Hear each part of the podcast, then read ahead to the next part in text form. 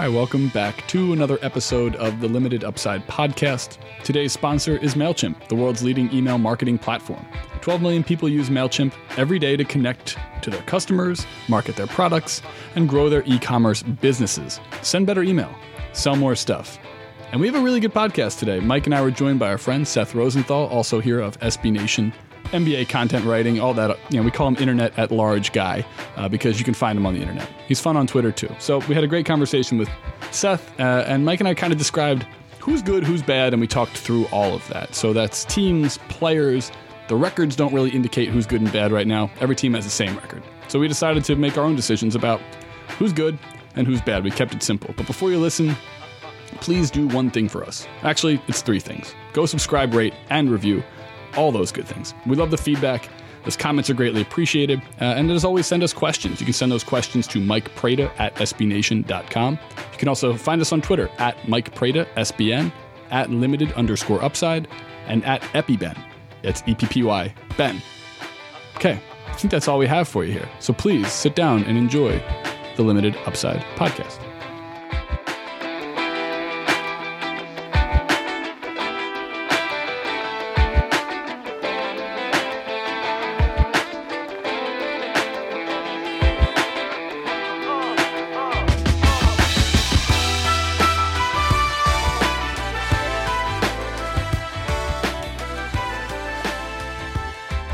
We're back with another episode of Limited Upside podcast.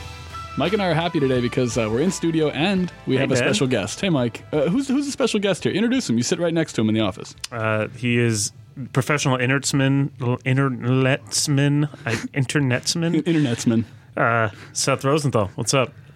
I don't really consider myself a special guest when I work in the same office Yeah. as you guys. You've been on here like four times You or something. I can be on whenever you guys need me. Nice. It's not really that. Are you an But it's fine, though. internetsman? Inter- internetsman? yes, God. I'm. No, I'm an inertsman. if you could make a, a card, like a business card that just said like "Internet at Large," Zman, that'd be great. I can what, do that. what is your actual title? Like, what is it I officially? Don't know. I don't know. We don't, I don't we don't actually do titles here. well here. No, we're bad at that. But what we are good at, though, see how we did that, is talking about uh, Nice. talking about the NBA. Seth is a, a Knicks specialist, and I think we're going to be able to get to the Knicks today because the topic that Mike and I have been kicking around, and again, this is should preface this all. It's a little bit of a potpourri.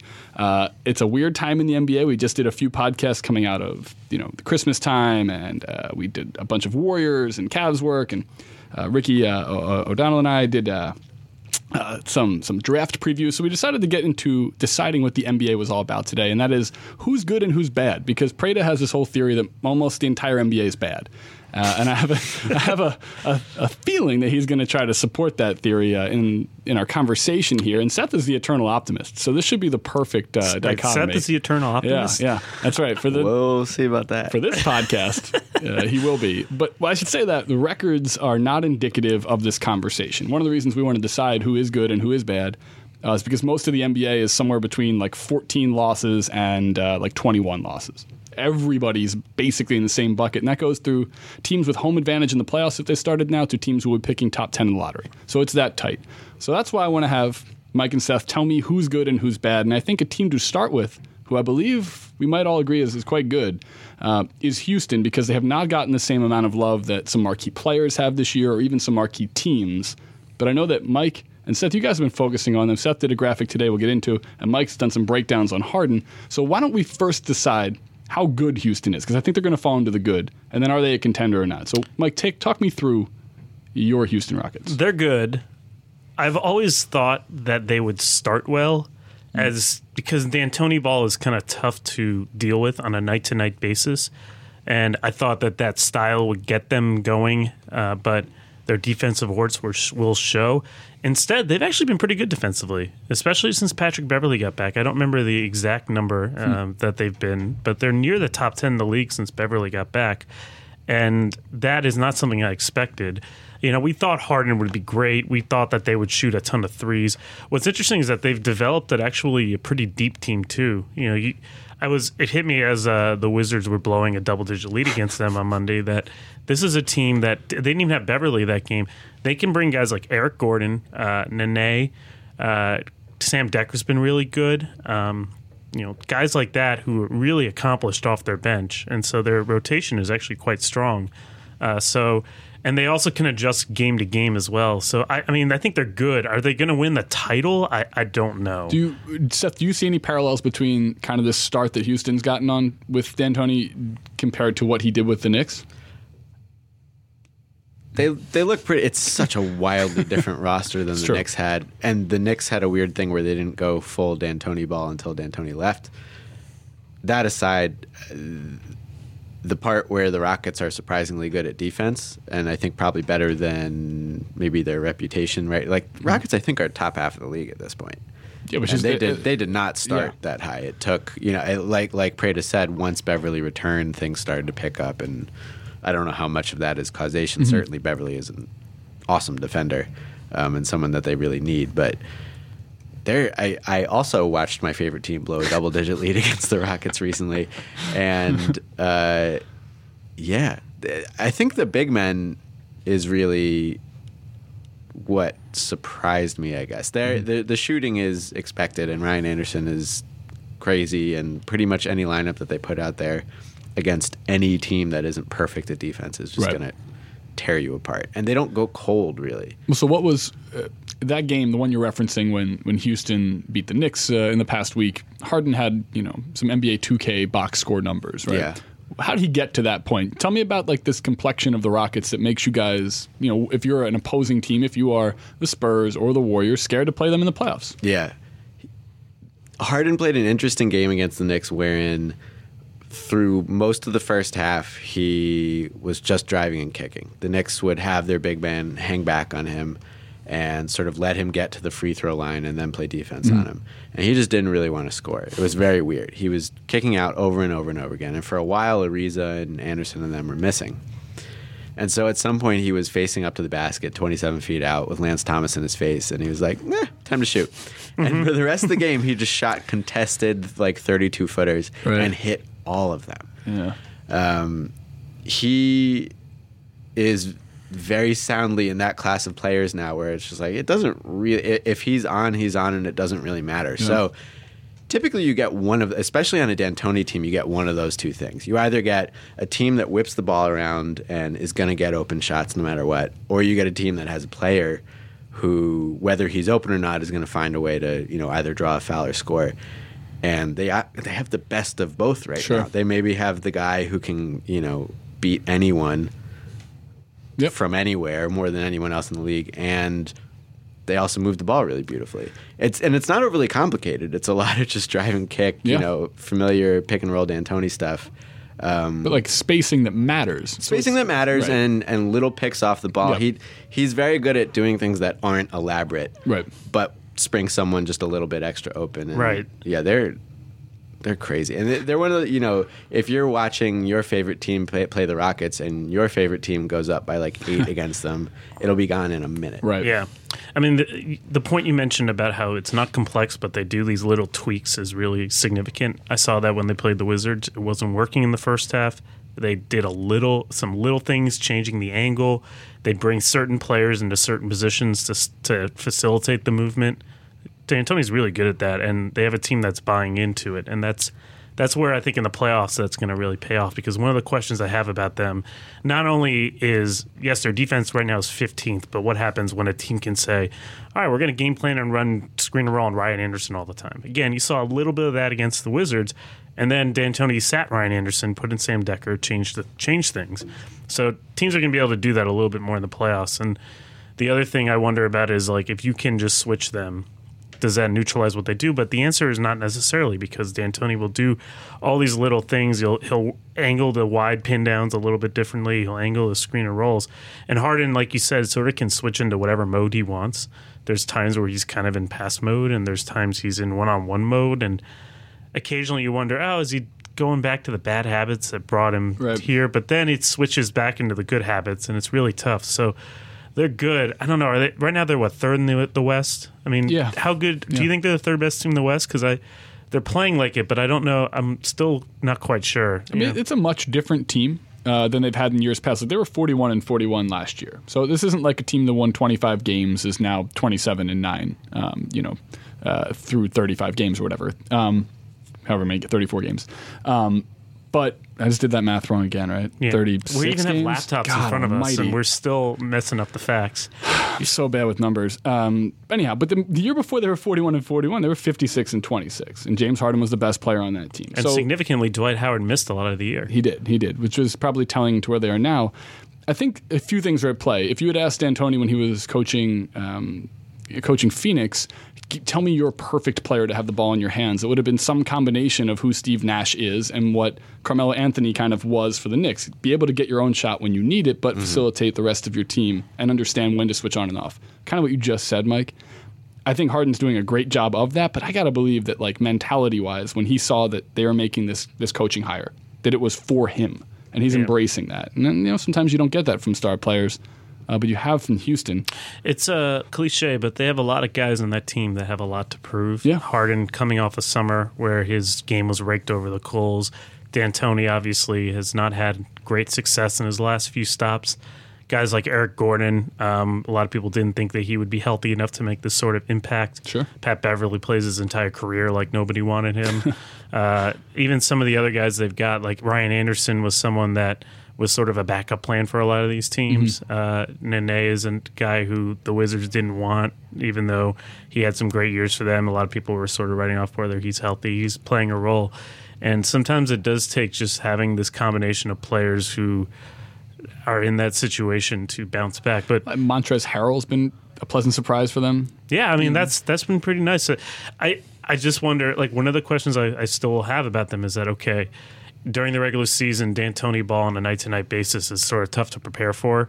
And what happens when they get into a playoff series? Then again, the rest of the West isn't that good, so maybe Yeah. it doesn't matter. Well, let's move on to uh, some other teams that we can label as uh, good or bad. Uh, that's the Rockets. We think they're pretty good. So I mean, Yeah, we'll, they're we'll good. have a Definitely good. Okay, definitely good. Let's try a team who I think there might be some more mixed opinion on here. How about the Boston Celtics? Are they a good team? Should we be considering them as a team that we should talk about now because they will matter when the playoffs come around? Or are they just a team with a record that's a little inflated because of the Eastern Conference? Man, I am not going to have a good answer on this. They ah. look so bad.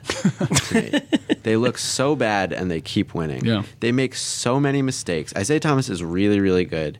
And the players around him, I, I, Horford has even himself come and gone with this, are so error prone mm-hmm. at crucial moments. And just like there are so many well drawn up plays that end up poorly executed, either because the shooting lacks or because they guy they have guys who aren't really ball handlers trying to make ball handling kind of plays. I, I, I don't know. I'm interested to see what trade they're about to make because they it sort of doesn't matter whether they're good or bad. Right. Maybe they'll never actually make that trade that's been rumored for like 17 years. Right. Yeah, they're the kings of the almost trade. Did you see the report today that um, a lot of people around the league seem to believe that if Durant, if the Warriors won the title, Durant might have actually signed with Boston instead of Golden State? ah, that's What- like a. I mean, so Danny Ainge said that Yeah, I mean they're like- the kings of the almost trade. Uh, because they're the kings of leaking. Like, well, these guys all want to play here, and we had a package, but we decided not to because Jae Crowder's just too good to trade. yeah, exactly. And- Uh, the- the other, by the way, speaking of Jae Crowder, did you see that thing? Uh, we're recording this on on Wednesday. Did you see that thing about how he was mad at the Celtics fans for cheering for Gordon Yeah. Hayward? So were they it, during lineups? They were cheering for I him, think or so, they were chanting his name, or I think they just kind of greeted him warmly. I want to say. I think they sort of. I mean, he's white. They do that with everybody. It's true. Sorry, Boston fans. yeah, It's true. I mean, I'm, gonna- that's I'm going a to get good- hate for that, I bet. But No, whatever. I mean, you didn't Yeah. say it. He said it. Yeah, no, I don't it- It's care. true. I mean, that's. I think that's partially why Crowder got upset. I mean, without getting into too much of the the underlying tone of why it's probably not good that the Celtics fans were cheering for an opposing play, team's best player, it is kind of you know presupposing that they're going to be trading for the guy who's playing your position. It's okay if Crowder gets upset about that, in my oh, Well, they didn't have to be playing this position. They could go small. Okay, all right. I mean, You there's know, so, it I, I get that Yeah. though. I mean, Jae Crowder seems like a little aggro in general, Yeah. but that that's pretty reasonable. Yeah, I to think be so. a little annoyed by that. I don't. I'm not sure that he took the best tack of dealing with that, but he was he was mean, emotional. you'll- What's, what's your this- rule, Ben? Stay mm-hmm. off Twitter. Stay off. Stay yeah, off Twitter if you're less. mad. well, see, Yeah, he he tweets yeah. in all caps though, It's so true. he's Stay off He's Twitter. authentically he's mad. using a different Yeah. app than the rest of That's us. true. He's on all caps Twitter. One of my favorite uh, Twitter follows is the uh, Buster only. Uh, Yes, tripping tripping, only? Tripping I was only. just telling people one of the about that best. What is All- tripping only? It's uh, it's always all caps, and uh, usually like the lighter side of of baseball, but like, but he's serious. I think Yeah. I'm going to start tweeting in all caps. Yeah. No. So people- if I tweet like uh, "Great job by Kelly Oubre to be on the nail" in all caps, like does that give me more authenticity? I would find that to be sarcastic. I really like it. I would like for that to be your brand. All on right. Twitter. Uh, are the Celtics good? Yeah. Hmm. Um, well, they've been good since their guys got healthy. If you define good as winning a lot of games, I feel you though. They they seem like the kings of the like. Let's design a great play for uh, Jae Crowder to miss a wide open three, or Marcus Yeah. Smart to miss an open three. But they have. I mean, Isaiah is really good. I think it's he's a special player. He's spe- it's great how they use him. He's just so fun to watch. And at this point, anyone who doesn't think he is is just not wa- paying attention.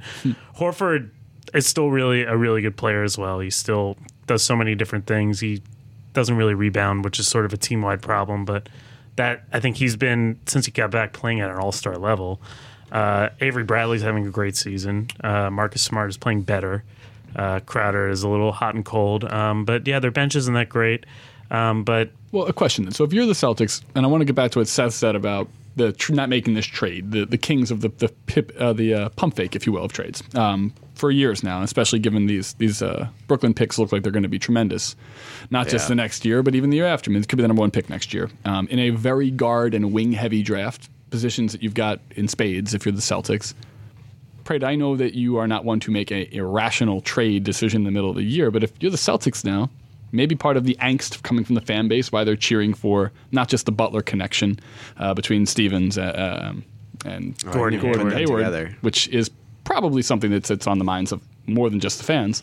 Um, but it- what, what move would you even make? Because the names being thrown out now are like uh, franchise altering players and also uh, change completely how you play the game.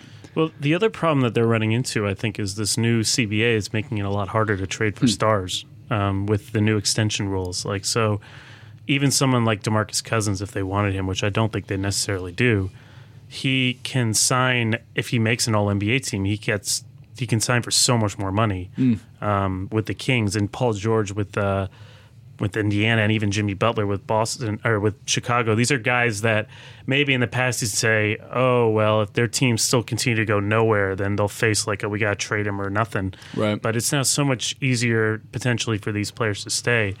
But then if you're Boston, also, does that mean you necessarily want to go in the next tier down? I mean. You remember at this time last year there was talk. Why don't they trade for Al Horford? Well, they got Al Horford anyway. Didn't have to Right. trade anything. So Is, is that Millsap now? or Gordon Hayward, maybe. I mean, the Jazz aren't going to trade Gordon Hayward now, but like these are the level of players that if they're impending free agents, like what's the point? So they're stuck in that weird middle ground. What do the What do the Celtics want in a trade? Because all Well, of the guys we're question talking about are those like you know star third piece kind of wing scorers or DeMarcus Cousins, but they're a extremely good offensive team and a bad defensive team right Yeah. now. Bad. They Right. could use Nerlens. I'm not. I'm not even just saying that as I always try to trade Sixers It players just in this seems podcast. to me like the kind of guys that they They could- the kind of guys that they would be trading away, who would probably be some combination of Crowder and Smart and Bradley, are the kinds of guys that I would think they would want to trade for. Right, Or right. guys who would improve their defense. They just have like, why are they such a bad defensive team? yeah. Well, they're not that bad. They started bad. They've gotten better. What they can't do is defensive rebound. And I think in some of these matchups where they go super small, they're just too small. And so I don't know. Do they need like so? Their options really are when they play is they're either playing two bigs that with Amir Johnson, who I think is a part time player now, or or they're playing small with Jae Crowder at the four. You know, they they've had Kelly Olynyk play the four a lot, and that lineup is generally good. But that's again not a lineup you'd run out as your key lineup. So neither of those lineups are really like the great lineup that I think they wanted. And so if they could find a really good four, like Yeah. that would be great. I mean, Paul Millsap would be great there, but it's the same thing. Like, why are you trading a lot? To when you could get the guy over the summer, I mean, I don't know what their cat situation is exactly. I think they may need to offload some some money to get there, but it's the same dilemma. So until then, I mean, are they good? Like, I mean, they're okay. They're pretty good, but like, I'm not that excited Mm-hmm. about them. Like, I even with Toronto struggling a little bit, I'm not. I think they're a better team than Boston is. I, I expected more from the Celtics. So put the stamp on it. Prada the Celtics are good or bad? Uh, they're okay. All right, They're fine. Seth. I mean, I'm just gonna say they're bad teams, yeah. because it's funnier. Yeah, I like that too. Bad. Bad. Um, We have really, really, really Well, convict. I, strong I mean, like what I convictions in say our has no bearing on anything, so I'm gonna say the Celtics are trash. We I have love very it. strong convictions here. I'm going to agree with Seth here, um, and not just because I always call out the Celtics and the Knicks, but you're right here. Um, but I will say this: um, one of the cool things about, uh, or not cool things, interesting things about baseball and basketball uh, is that teams have to decide at the deadline are they sellers or buyers, right? And the MLB added another wild card. It screwed up for two years how GMs processed the trade deadline because more teams became contenders, if you will, even though they probably weren't two years ago when there was one less. Up, you know, uh, position to, to fulfill uh, for the playoffs.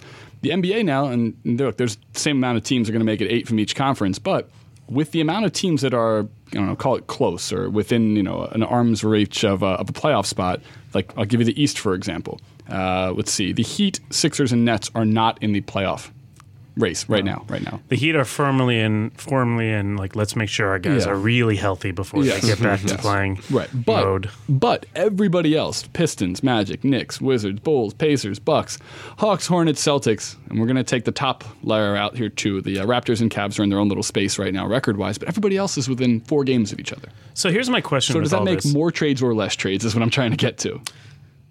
Those are all teams that built this summer too. A little bit, yeah. Those are all yeah. teams that were like trying to win this year. Yeah, Right. This see, this is the thing All I of wa- I wonder about with is like what is the end game for like seven or eight of those teams? I mean, unless you're Milwaukee, where it's like you're kind of clearly on an upward trajectory.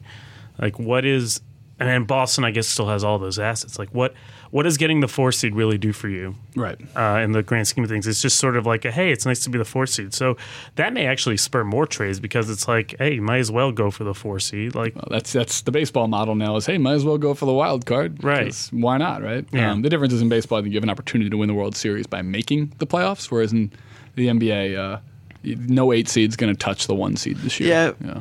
I mean, I would assume both as someone who's rooting for a team in this position and you know looking outside from the outside in at how a front office might work that you know the Bucks aren't trying to win the championship. It's Right. just uh, winning a playoff series would be awesome. But that's But that's I what think Mike's Milwaukee saying. is an Yeah. exception. Yeah, And I- Milwaukee's in the, all right, so not even the Bucks, but like Yeah. you know the Knicks. If the Knicks, I don't think I would be in favor of this, but if the Knicks could go, you know, make a trade for someone that improves the team and turn from like a seven to nine seed to like a four to six seed, I, you know, whatever, do that. Would- would you be- if you can get home court advantage in the playoffs somehow Right. by making one move, and it only hurts your long term situation a little bit, whatever. So, uh, ideal scenario though would be as a, as a Knicks fan. Um, let's say moving forward though, it wouldn't be to get like a playoff series under the belt for your entire team of veterans, with the exception of you know Kristaps, right? But everybody else in the Knicks has played some playoff basketball, even Carmelo. And so, with that being said, wouldn't getting a top ten pick, picking up one of these top point guards in this draft, be a lot more of a, of a, net gain uh, than even a one playoff round? Yeah, I shouldn't have used the Knicks as an Okay. example. I meant to say, you know, them, not me. well, like if Uh, you're Indiana or if you're Washington or if you're Detroit, I guess Detroit is a young team, um, but if you're Atlanta, These teams have all been, you know, making moves Right. and trying to improve Right. and adding big names to their rosters. All of those. Yeah. Right. There is such thing though as if you're not in the playoffs, you're out of sight, out of mind. I think this happened to the Wizards last year. Is that I mean they they won what three fewer games or five fewer games than the previous year, and they missed the playoffs by a couple games. It may as well have been Plan D on or Yeah. Plan Z on most free agent boards. Right. Well, I mean, Horford is a good example there. Horford, I think, wanted, like was considering the Wizards, right? And Yeah. the Celtics are just. But the but you know the Celtics are a, a better situation than the Wizards. The Celtics weren't that Yeah. much better than the Wizards. Right. last So so there is a difference between the four seed and the eight seed uh, and the ten seed in this respect. So I, I think that may spur teams to do something. Um, do these are these teams any good though? Like I Yeah, let's- let's- we can go through all these teams. Like, do you think I th- do you think Milwaukee is good? Dude, I of all the teams you could possibly, I have no idea.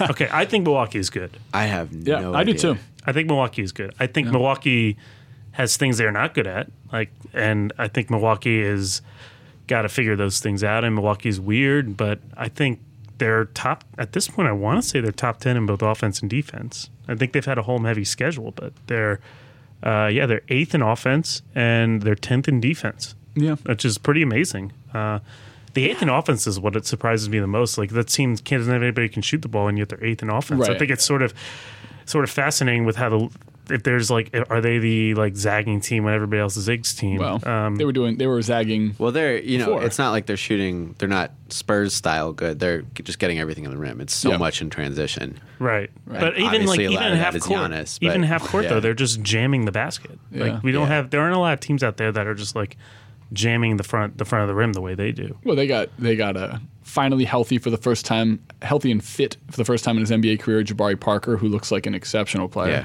So that's something that coming into this year was still a question mark, which has been answered. Uh, Malcolm Brogdon has been really good. Yeah. I mean, I, I don't think people even outside of ACC people who follow their you know four year seniors with high graduate GPAs from UVA and whatnot, and not many people thought this guy was going to be an impact NBA player. And look, they spent talking about teams who built. Their move was to sign Matthew Dellavedova to play point guard, and now he's losing his minutes. And I, I, Brogdon was starting. I think. I think last Daly game. was a little injured. Okay. But um yeah, You know, Brogdon's so- cutting into his minutes. They're they're third in the East in net rating. They're eighth in the league. So we're going to say that the Bucks are. I think uh, the Bucks are good. Okay, well then how Uh, about the other thing, Khris Middleton Good. might come back this year. Khris Yeah. Middleton? That would be a big help if he came back. Woody I think. forgets that they are missing one of the better players on the team. Woody Terry Yeah. tore his hammy Yeah, or- tore didn't he like tear his hip off? It was like a really disgusting Oh injury, yeah, right? yeah. His leg fell off. God, well, I'm glad they found it. Um, Well, I'm sure he'll be just fine when he comes back then. Yeah, right. well, we're not doctors, but I think he's going to be fine.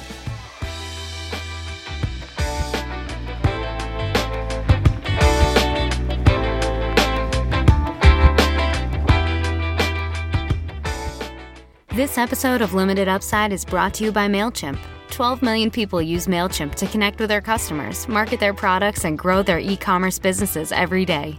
MailChimp has been around since 2001. The company started as a side project funded by various web development jobs, but now they are the world's leading email marketing platform. They send more than a billion emails a day. They democratize technology for small businesses, creating innovative products that empower their customers to grow. When you connect to your store with one of MailChimp's hundreds of e commerce integrations, you can create targeted campaigns, automate helpful product follow ups, and send back in stock messaging. Learn what your customers are purchasing and then send them better email. MailChimp will also analyze the purchase history of each customer to make smart, data driven predictions about what they'll want to buy in the future. It's enterprise level technology made simple for everyone. Just drag and drop. Sending personalized product recommendations to your customers increases sales in just a few clicks.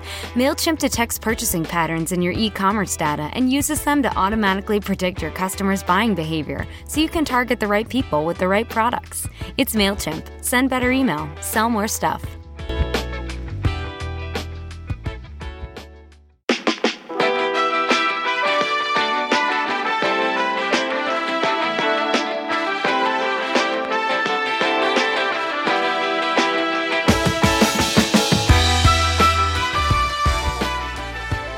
Talk about the two other teams uh, that are interesting and, and are right around um, the Bucks right now. One in front of them, one behind them. The Hawks are slightly ahead, and the Pacers are slightly behind. I know that uh, from our previous conversations on this podcast. Mike hates the Pacers. Uh, I was a little higher on them earlier in the year. They're 18 and 18. The Hawks are 18 and 16. We think the team in between them, the Bucks, is good. so where does that put us with these two franchises? I don't think they're either Both of them suck. Are, yeah, Both I suck. don't think they're either of them are that good. Atlanta's problem is they just have no they have no ability to score. So Right. you know, they lost I feel like with them their rise and fall has coincided with like Kyle Korver's rise and fall. So when he was zipping around off all those screens and Yeah. really hitting all those amazing three pointers and really full of life, like they were good. Like that was the year they were really good. And it was he was the engine. Even And the then- first like three weeks of the season, he was healthier. Right. And then and then last year he was not quite as good, but still had some of that. He was still like a regular starter quality player for most of the year. And this year he's now coming off the bench and it's just every year they take a step down as he takes a step down because without him they just have no I mean, you're seeing Kent Bazemore this year look so bad. It's cuz they have nobody who can I mean Schroeder can make a play off the dribble for himself, but he's so erratic. Yeah, that's actually that's immediately what came to mind when we talked about the Hawks is that Dennis Schroeder starting point guard has not been the not that he's he's been okay. He's had a fine season, but he's not been the type of player I thought he would be. I thought you know you give Dennis Schroeder, Dwight Howard, and he's just an you know an alley oop monster. Right. He's sort of playing like Jeff Teague did, Right, where not he's as trying well. to score. I I mean, obviously he's not as good of a shooter, but he he's doing okay getting to the rim by himself and you know creating mid-range and outside shots for himself but he's not connecting with the big man millsap tends to do stuff on his own uh, you know howard is doing a lot of his work just on the glass We're not getting the ball at all. or just not getting the ball which is you know fine um, this this team is so weird though too. I mean, they they have of their last what five, seven, uh, seven games here. They lost to the Wolves twice, while beating the Spurs, Knicks, Pistons in in the same same breath. That that screams of uh, and that, inconsistency. and that spurs game depended on tim hardaway jr playing Yes. the best game of his life Yeah, he was incredible in that game. How'd that feel watching that?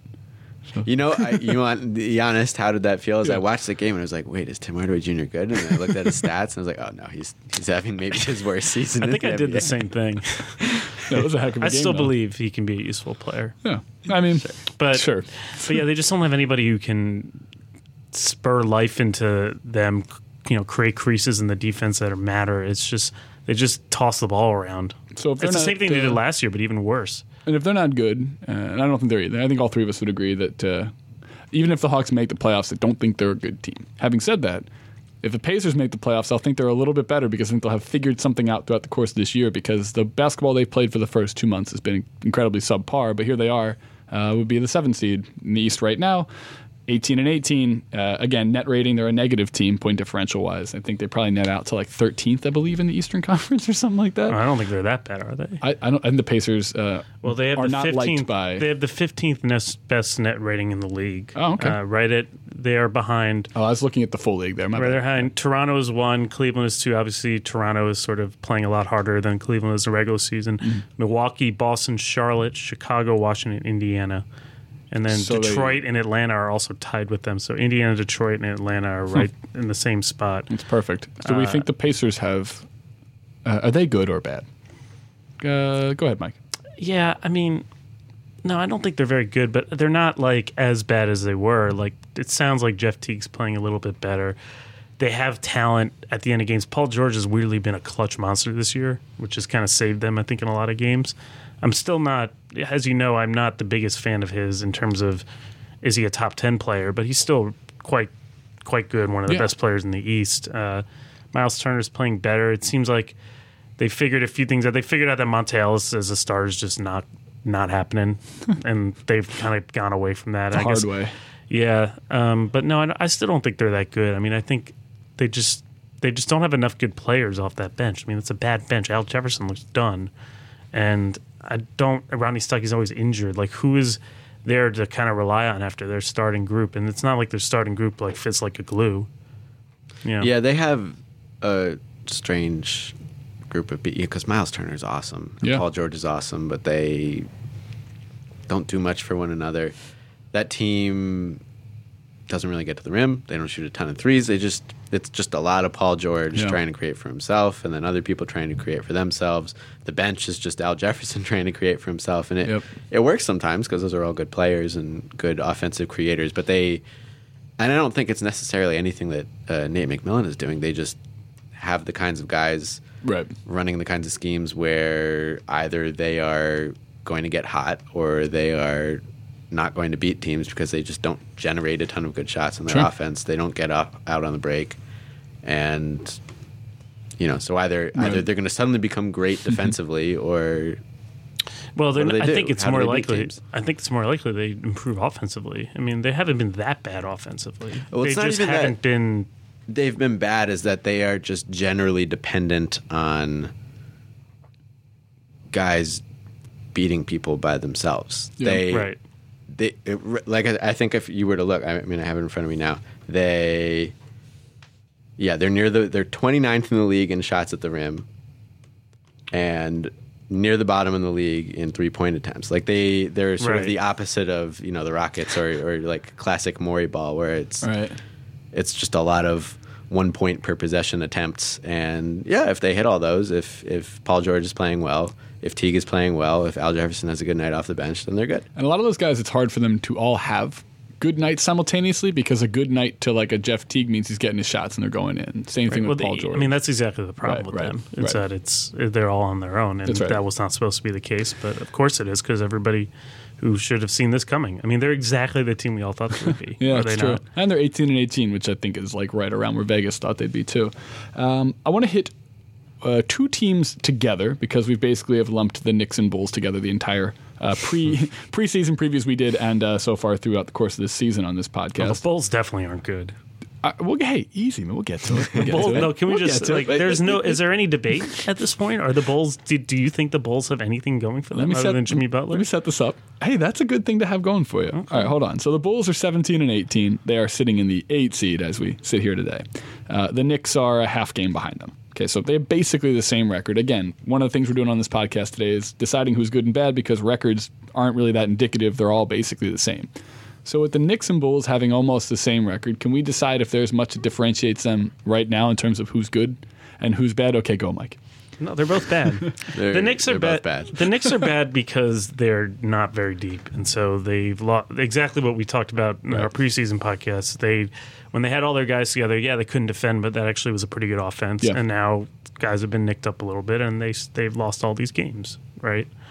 I mean, that's They're just too bad at defense for Yep. any of it to matter. I don't, you know, they're a really bad defense when everyone's around. They're a really bad def- defense when some guys have been hurt. Um, Is this correctable with this roster, or is that sort I of think they, like they could be closer to average. I, I think they need to find a way to get, you know, Kristaps defending the rim and a good separ- start. separate him and Joakim Noah a little bit because they they can't. I, I, go ahead? the, the Knicks' defensive schemes upset me a lot. Okay. Um, you know, t- today there was a rumor that the Knicks are interested in trading for PJ Tucker, which whatever that probably won't happen. You mean Lance Thomas? Oh, okay, right. They're different players. Yeah. Didn't they just Uh, sign yeah. Lance Thomas? To be like, Yeah, it's the same guy. Um, except Lance Thomas hits his shot. That's true. Whatever.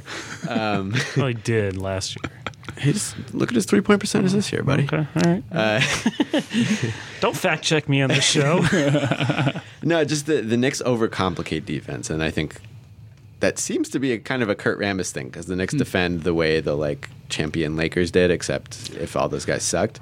Um, There's no Michael Cooper walking it's just a lot of like switching and helping and like it, they're trying to do something really complex and exotic Mm-hmm. and innovative but like just d- defend the people in front of you just like start from the beginning start Right. simply every man hold his own and then let's build from there instead of trying to it's kind of like the defensive version of the triangle offense where it's like why don't you just do something simple and try and instead of trying to force this like complicated thing that requires all sorts of choreography and cohesion that Yeah. not necessarily there Do you think part of it, and I I wonder about this a lot, a lot of uh, coaches complain about there not being practice, right? And offense is something that I think is a lot more systemic. Uh, so the right system, the right players to operate it, and you could figure it out. Defense takes reps and trust and things that practice builds. Do you think that's part of this? That like new coach, basically playing with a full roster of guys who have not played that much together because the Knicks had a lot of turnover this last year, and they just haven't really figured out how to play defense. Whereas offense is a lot more obvious. It's like we've got, and even though that might not be, could, you could talk about what you think the Knicks offense should look like too. Um, but do you think that's part of the deal? Like they just really haven't been able to find that cohesive, you know, I don't know, time to come around and and, and get on the same page. Sure, that's definitely part of it. It's a new group of guys. Yeah.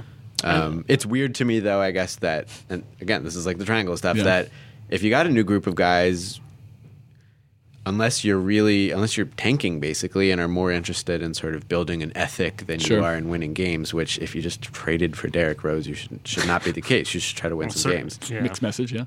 Well, you know, if you just signed Joakim Noah and traded for Derrick No, Rose, I then, totally yeah, agree. should- I mean, they do have a fundamental problem in that Carmelo doesn't guard anyone. Chris is too slow to guard the perimeter, and But that's not a fundamental problem. That's a that's a just play some different lineups. problem. Personnel. Right. Kristaps isn't a bad defender. He's a bad well, he defender guard of he, power forward. He can't guard the perimeter, and so you have to. So he's the center. Right. Problem I mean, I- solved. I, understand what you're saying. I'm just, Yeah. and Derrick Rose. They have a lot of bad defenders. Like, I don't think that there's any way to make that team a good defensive team. Not good, but not also Right. you know bottom five in the league. They should be a little better than this. I Uh, honestly think if I if you said Seth, you get to make change one thing about Knicks' you know lineups, I wouldn't actually I wouldn't even change the lineup. I would just say presto, Joakim Noah is the four, Kristaps is the five. See what happens. Well, yeah, they, they should do some of that. Uh, I don't know. I mean, Joakim Noah had to do that when Pau Gasol was playing. He was playing with Pau Gasol in Chicago. It wasn't like that was super incredible either. I mean, it's better than what they could do. I, I, we're, we're not asking for incredible. Yeah, we're trying to get We're the base asking level for here. not horrible. yeah, that's fair. All right, the Bulls. Speaking of things that are, there's no way that can be fixed. Uh, the Chicago Bulls offense. Yeah. Uh, so it turns out that Rajon Rondo maybe not a great fit with Dwyane Wade and Jimmy Butler. Who knew? Personality wise, and I.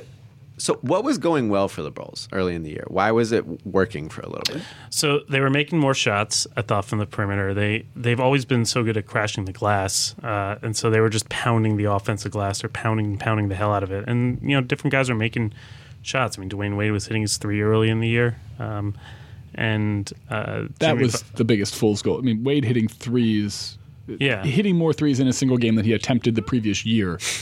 it was a pretty good sign. Something and they were change. and they were moving it really fast and i don't think teams were quite as daring at the beginning of the year as they're trying to get all their stuff in order to say you know what like let's just not guard Rajon Rondo or Wade or any of these guys let's just not do it and now i think that they have some of their packages and it's like oh we can just do that and they can't do anything um, and we know that we have to keep them off the glass as we do it that's like the only thing i don't know if people were necessarily quite as prepared for the ferocity that they were crashing so i think that's some of it and also some guys got hurt and That's true.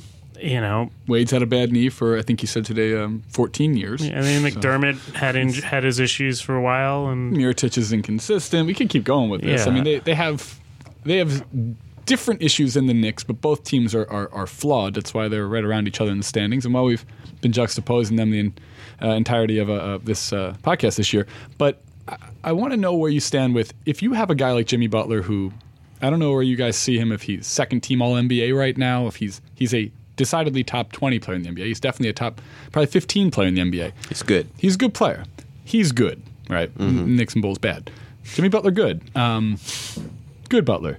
With that being said, why can't you figure out a way to build something in season with the players you have around the top 15 player in the NBA? It feels like there should be something that could be done from a, Well, a could say- coaching could standpoint to, to work around your strengths. no there's uh, the team's just so tor- terribly built i mean i Yeah, they think sort of missed the boat on that this offseason. Yeah, it's yeah true. i mean They what would are they be supposed to undoing do mistakes. Yeah. They did the opposite of building around Butler with the players they had. I mean, even right now, they're saying, okay, Rondo, you're out of the rotation. Maybe we'll buy you out or whatever is going on there. They're replacing him with Michael Carter Williams. it's not like that's going to really change the Who they traded issue. for on purpose. It's not like they, Right. You know, he was just sitting there. They went out and got him. true. Right. So I'm not really sure what they expected. And it's going to be it's going to be weird. I- I'm not saying that Fred Hoiberg is like this genius, but it's like have you really given him what he really needs to do what he really wants to do? You know who the Bulls need? Derrick Rose. I'm coming home. I'm Uh, but home. Derrick Rose has been very good this year. I, I thought you th- you said he was good. I know I asked you. I wanted to have a. The other part of this podcast we're going to do is good and bad players. I have not put a label on him. Derrick Rose is bad. Okay, so let's get to the players part. We're done with the teams. That's perfect. This oh. is a great segue. You We, guys we did all me East into- teams, by the way. Do we do we have any thoughts on whether other West teams are I know. good? I had They're one all more. good. I had one more West team on here, which was the Grizzlies, because I think they're an interesting good or bad team. I think that it might be mixed. We'll do. All right, we'll do the Grizzlies. Wait, are the Thunder good? Can we ask that question? Yeah, I think do you they think are. that? Do you think the Thunder are good? Yeah, Yeah, I, I like the Thunder. I like teams that are, are good and strange that know what they are. backward ways. They're like, well, we'll just miss everything and get all the rebounds, and that I'm- counts too. I'm impressed by Oladipo when he's played. Yeah. I think he's had a really good year. I, he's been better than I thought. Mike, you're Uh, killing all of my individual players right now. That we Oh were right, we're going going to talk about whether being good Oladipo is good. All right, yeah, I think Oladipo is good. Next, um, Okay. What else do you want to talk about? All right. Well, okay. First off, let's go back to the Grizzlies. We'll label the Grizz. I I think the Grizzlies are, are a good team. I think people probably forgot because Marcus Gasol didn't play that much last year due to injuries. How phenomenal he is, and even with Conley's injuries being up and down so far this year, they've still mean- been able to maintain. The Grizzlies played really well without Mike Conley. They have Yeah. to be good.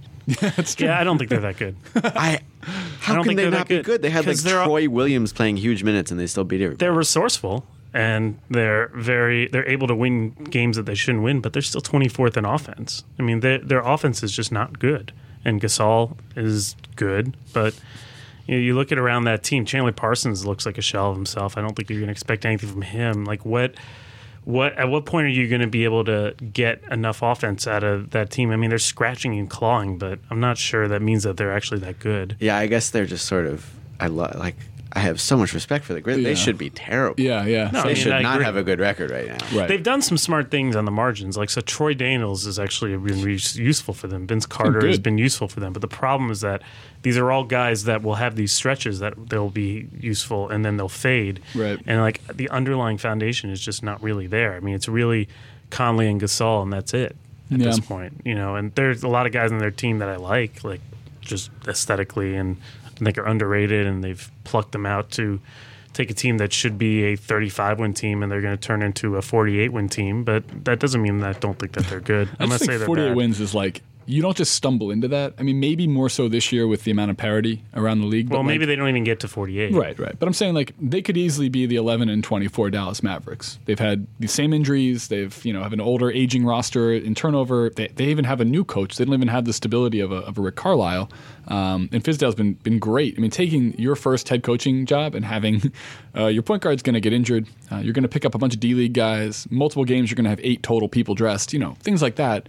Again. Uh, was it Mannix? Is that who, who do we have on from the from the Grizzlies podcast? Who who was it? Who came Joe on? Mullinax. Mullinax, right? And Mullinax was able to tell us that the city lives through the Grizzlies, and they kind of emulate Memphis, and I think that's actually been uh, been true this year. They seem Ah, like so a tough team. It's actually a really good comparison. So Memphis is like a city that's become a cult classic, but is not actually a particularly amazing city, Are we going for the? right? I mean, it's Are we kinda, now? Are we now dumping on entire city? no, I like I like Memphis the city. Uh, We've already made Yeah, enough you, enemies okay, this but like, okay, but like, you don't like Memphis the city as like I've got to go to Memphis. You just kind of like it'd be there are interesting things to do there. Yeah, I mean, I think I think a lot It's of not- Americans have their pers- perspective on cities based upon sports teams, right? Like I know that there are probably 500,000 people in the outskirts or around Philadelphia that hate the city of Dallas and have never been there. Lovely place. It's clean, it's pretty, Okay. new architecture, good food. Hate it because of the Cowboys, right? And like I I didn't like New York for the longest time, being from Philadelphia, because because the sports teams. Oh, they're you know yada yada, and then you come to the Garden, and you're like, wow, this place is Well, pretty this, cool. is, this is because of the intense Wizards Grizzlies rivalry that has tainted my feelings on the city. In- intense hatred for Memphis coming I'm from just uh, saying. I mean, Bethesda. there- it's a great story. You love.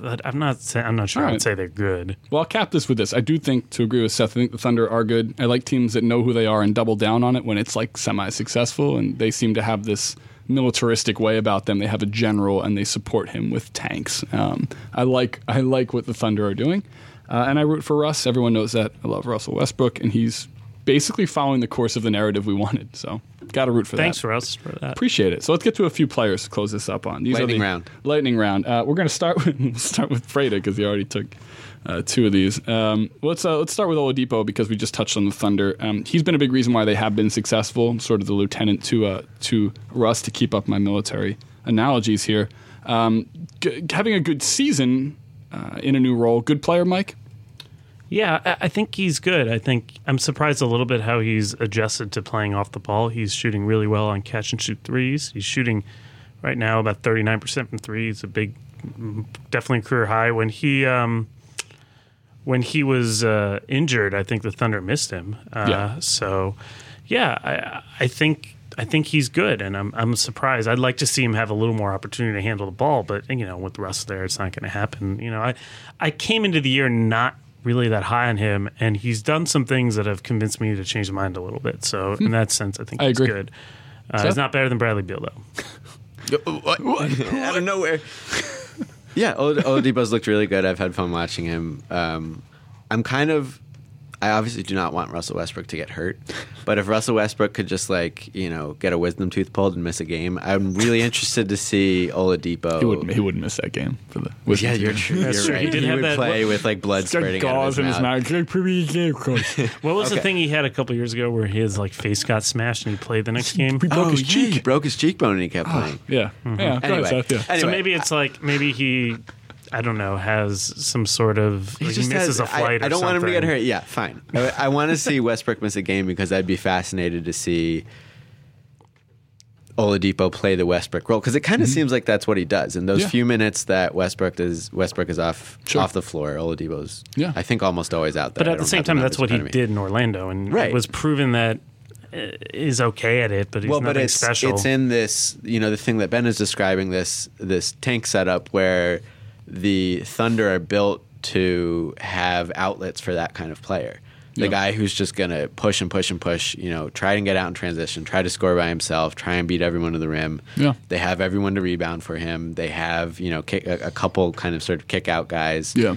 Um, No, there's a lot of like Pistons late '80s mentality going on with this Thunder team. Like they have their leader who like they're fully aware will fight, and they're there to fight, you know, with him and for him. And I think there's I think um, interesting. I think Oladipo, you know, relative to what we may have hoped for him Mm-hmm. in the NBA, and relative to sort of the potential he had, maybe not great.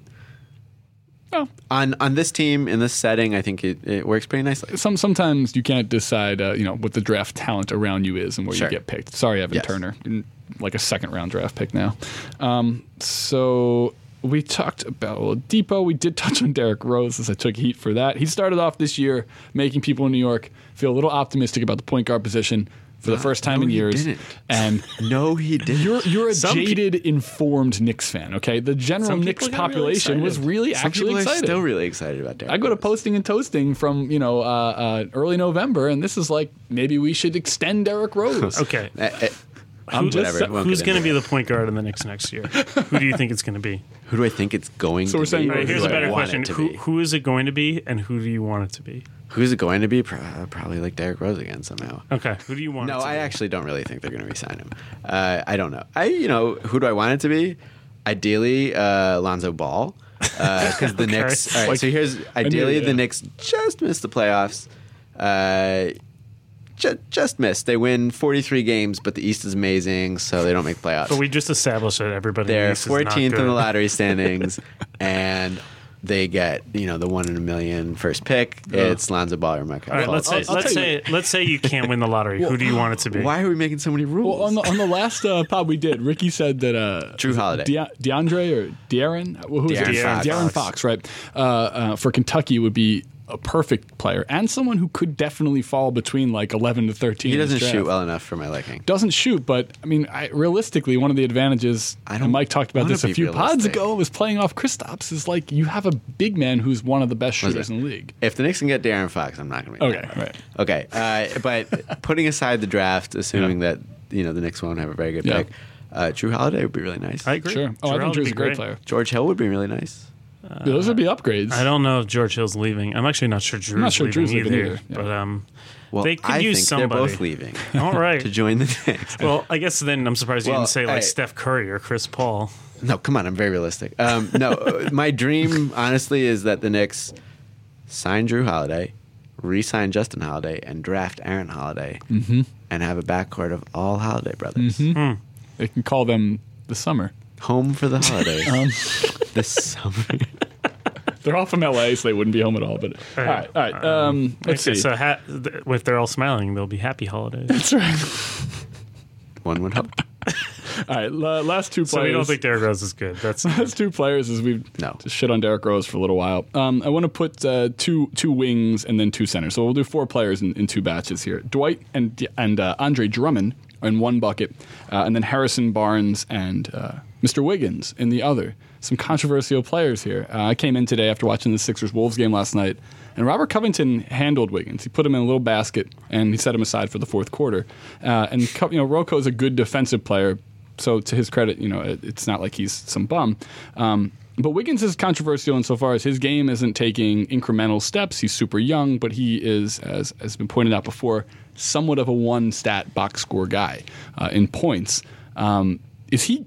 Eventually, he's going to be really, really good. I think. I think you could still assume that his you sure? trajectory is. I think he's still going to be a good player. But is he good right now? Mike? no, I don't think he's good right now. Hmm.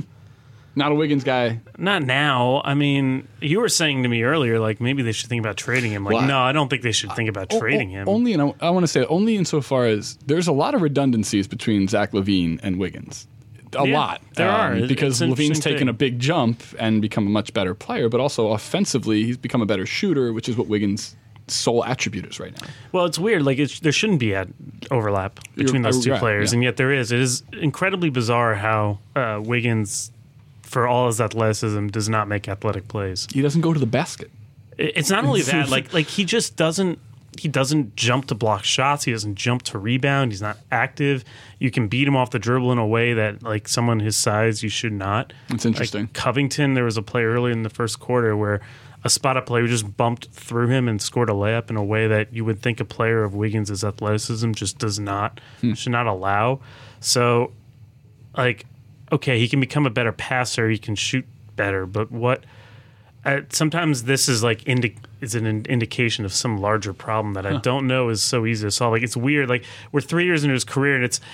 I understand that he's only so young and like he's going to improve, but we I've yet to see really a ton of development in that area to indicate that there's like a positive trajectory there. So I, I don't know. It's it's a little strange. I would have thought that playing for Thibodeau would have solved some of that problem. Like he's just not very he's not a very active player. It's it's odd. Yeah, I guess relative to being the first pick in the whole NBA draft and traded for Kevin Love, then I would not be inclined to say good. But I think he's, he's you know, I don't think there's anything wrong with being a, a one stat kind of guy, just a scorer. He has really impressed me this great stat, season yeah. with his ability to, you know, create his own shot, and not even that he makes those really athletic plays or gets himself out of the way basket. He just hits a lot of tough shots. Yeah, He- but that's all he can take though. Yeah, but he hits them. You know, He I, does. I am of the opinion that you either need to take good shots or hit bad shots, and he's doing plenty of the latter. It's true. That's an interesting, it's good, Yeah. good quote there. I like that. It, it's true, but like I, I don't know. I guess I just still don't see the craft that you, I would have expected. I mean, I'm not saying I would see all of it. I think right basically away, he is but, like- disappointing and also pretty good. Well, and also, I mean, when, look, when you look at that draft now, too, again, you said he was the number one pick in that draft. Well, Jabari Parker's playing like a like an all star, and and Embiid is likely uh, going to be an all star um, maybe this year. Who knows? But like, he's he's obviously a good player too. So you start to think about you know playing against your draft status and, and what your career trajectory was supposed to be. Um, Well, yeah, the, the Parker thing is interesting because he missed a whole a lot of Yeah, time, yeah. and I'm not sure Jabari is like. I don't think he's an All Star quality player yet, but you see that there are areas where it's like, oh yeah, that's a lot better than it was two months ago. Sure. whether it's his shooting or his finishing, Yeah. you can tell that there's some sort of climb. And he had a legit setback with Oh, his yeah. injury. Towards Wiggins has had no like sort of injury setback, and yet I can't. You know, he shot well from three early in this year, but I've yet to see like kind of a moment where it's like, yeah, that guy is doing something consistently that I had did not see Yeah. him do two years ago, and that's where I wonder what's going on there. All right.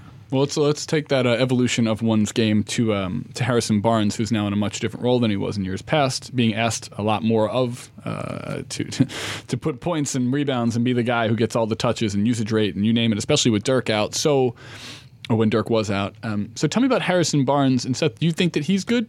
I have no. I do not watch the Mavericks. I have no. I honestly, if you told me Harrison Barnes has not played this season, I would believe you. Did you see our, our friend Kirk Henderson from uh, the Mavs site had a really funny tweet? Did you see that they're sampling now like a Harrison Barnes burger? Yeah, you showed that to me, game? and it just looked like a like a puck of meat with lettuce on it, which is the most Harrison Barnes thing I've ever Right. seen. It was like the most boring looking it, it was. hamburger A puck of meat.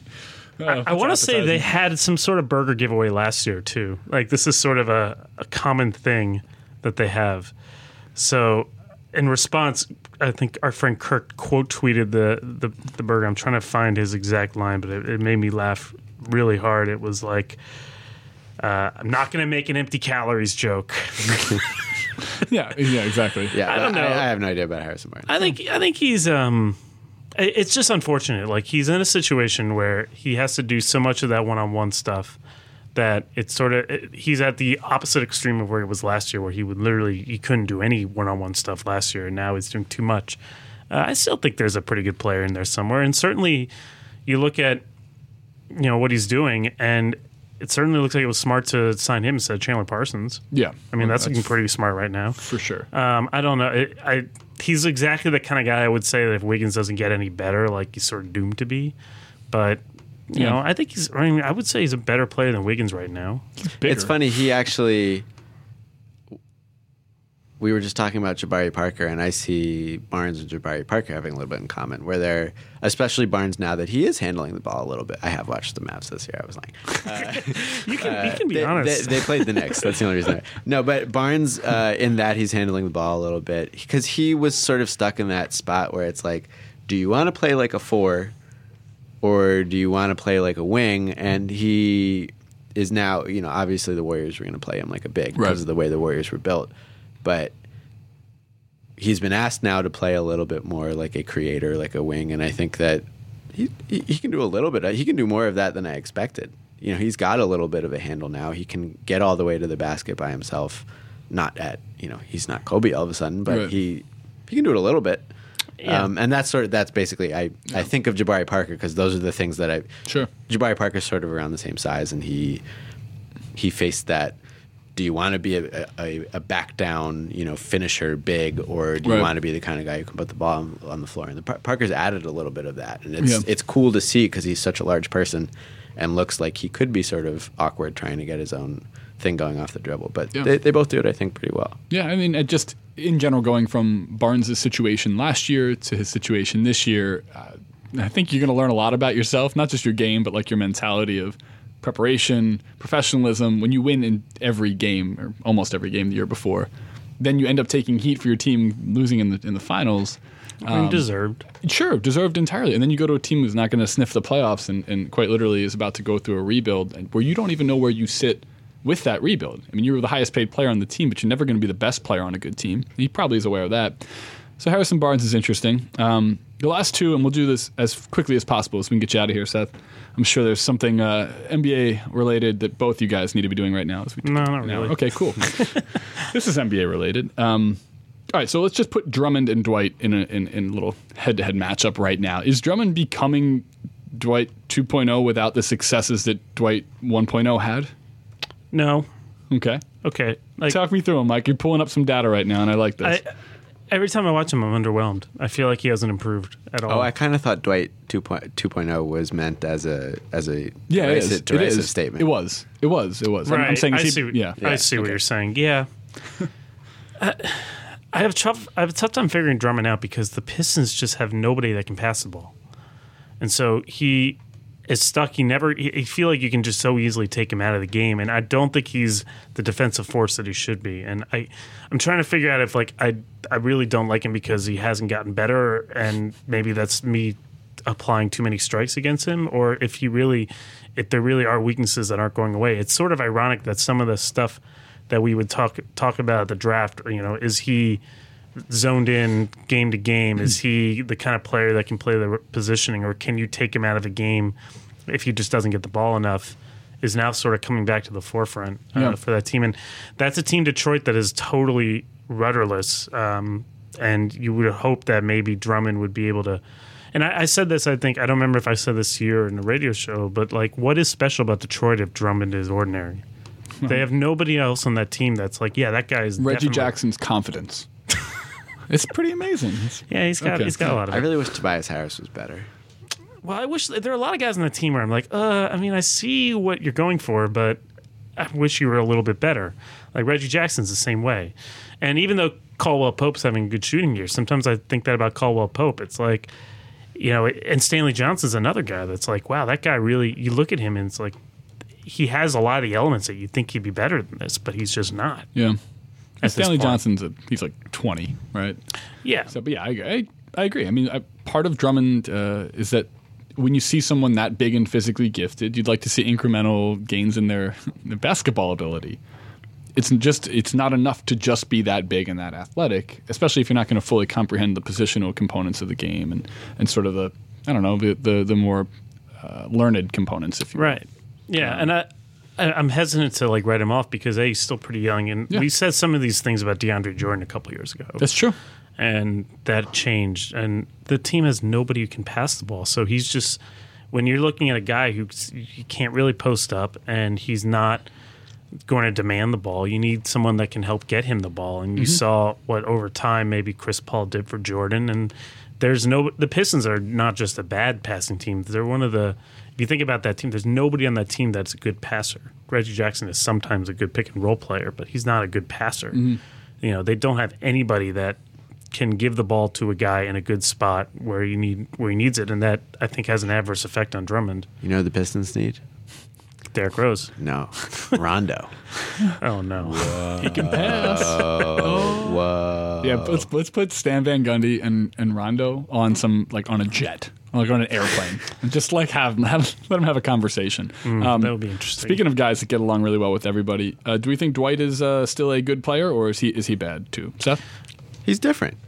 He's different. He kind of seems to be settling into just being a big dude who, uh, I mean, like I said, he's not, you know, really getting the opportunities that he got with other point guards in other situations. It's true. but he's a nice sort of big cleanup man. He's hitting his free throws, which is nice. amazing, right? Pretty important. Somewhat of a switch has gone off there. Uh, is he actually hitting his free throws, or have No, he's, he's seen, like a little above his career Okay. average, It- which which is whatever? better. Actually, he's below his career average. Oh, f- Is he really? Yeah. What is it? What's his Uh, career average? Well, he's missing his free throws.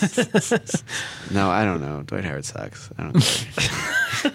Well, some someday in a perfect world, Dwight Howard and Derrick Rose are on the on the same team, right? Um, I'm I'm looking feel up. like that has uh, to happen. I mean, Dwight's usage rate this year is actually higher than it was last year. His efficiency is higher than it was last year. He didn't Uh, like If you look Houston. at statistically, he's significantly better than he was last year, and actually better than he's been in a little while. It just watching the games, I don't feel like I notice him.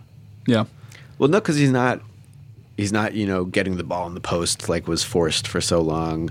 Uh, they run pick and roll with him, but teams have gotten pretty good at if you, you know all your guy is going to do in the pick and roll is finish right at the rim. Teams Right. have gotten pretty good at stopping that. That goes for Drummond too. Right. Also, he has a point guard that doesn't necessarily and like to pass. as we have established, he has a point guard who would rather pull up than pass Right. in the pick and roll. But uh, am I, he's offensive rebounding a lot, right? I don't. I'm not just like reading Mm-hmm. Yeah, off no, of no, basketball he's- reference right now. But. He has the best offensive rebound percentage in the league this year. that's pretty good. well, there you go. Good. That's great. All, Right, all so because that- of your research, I'm Right. sure that you did. He's uh, so that seems to me like a different kind of Dwight Howard who maybe is finally sort of accepting like, all right, what can I do to actually like win and help and not, you know, play like I'm Hakeem Olajuwon. Yeah, I'd love to see him on a team that have better shooters than the Hawks currently have, because again, they just have nobody on the wing with Korver's decline and into a part-time player now. They don't have anyone on the team that can make an outside shot. Well, like, are the Rockets the same team they are right now if you switch Dwight with Clint, Clint Capela with the, the current shooters they have on their team? It seems like something has changed sort of emotionally with Totally. Dwight. You know, if if Dwight Howard was getting along with everyone, then yeah, sure. Uh, but He's back home. It seemed like something weird between he and Harden Yeah. and He's- Houston in general, and so Maybe being home, being uh, in a different atmosphere. Uh, I don't, I don't know. I don't, yeah, maybe playing off the grid with a Sure. team that is totally average, that is in a market that doesn't really care about it, is kind yeah, of allowed him- nobody's talking about Dwight Howard. Yeah, that's Like true. it's kind of interesting how little we are Here we saying are. good and bad about him. We are almost like kind of like shrugging our shoulders just like this entire now. conversation. Yeah. I mean, meanwhile, he took a team to the NBA Finals, what, six years ago? Something like that, right? Seven years ago? Six, seven years Seven ago? years Seven years ago, ago. yeah. Okay. To the NBA Finals. A team that had Skip to my Lou playing point guard, but he could pass. He could pass. And they had Hedo Turkoglu yeah. He could pass too. playing like a superstar. Yeah. It's actually a you know, interesting team, but d- Yeah. you know, does show uh, how great Dwight 1.0 That is uh, sort of an interesting thought experiment. Is like, what if you put Dwight back on this year's Rockets, and you assume that like he he came in with the same attitude, even whatever Yeah.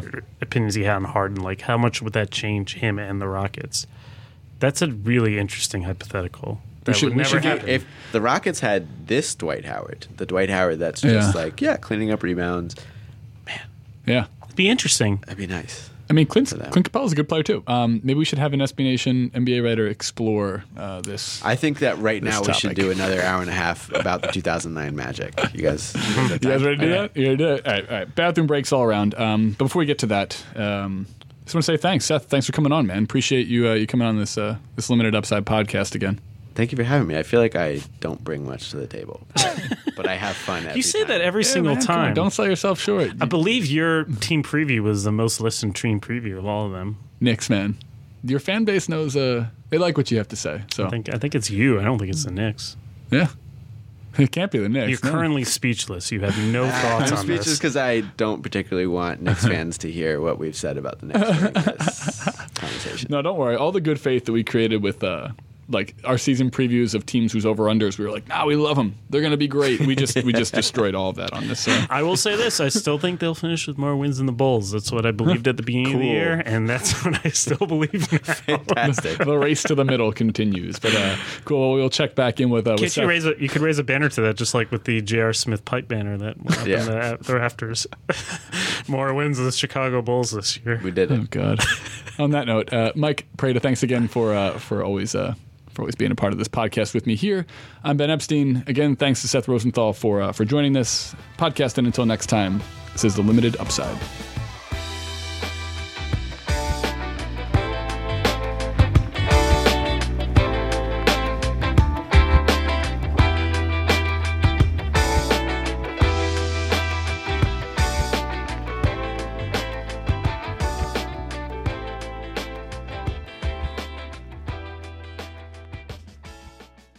Integrate and connect your store with MailChimp in order to personalize and automate your marketing. Visit MailChimp.com to learn more.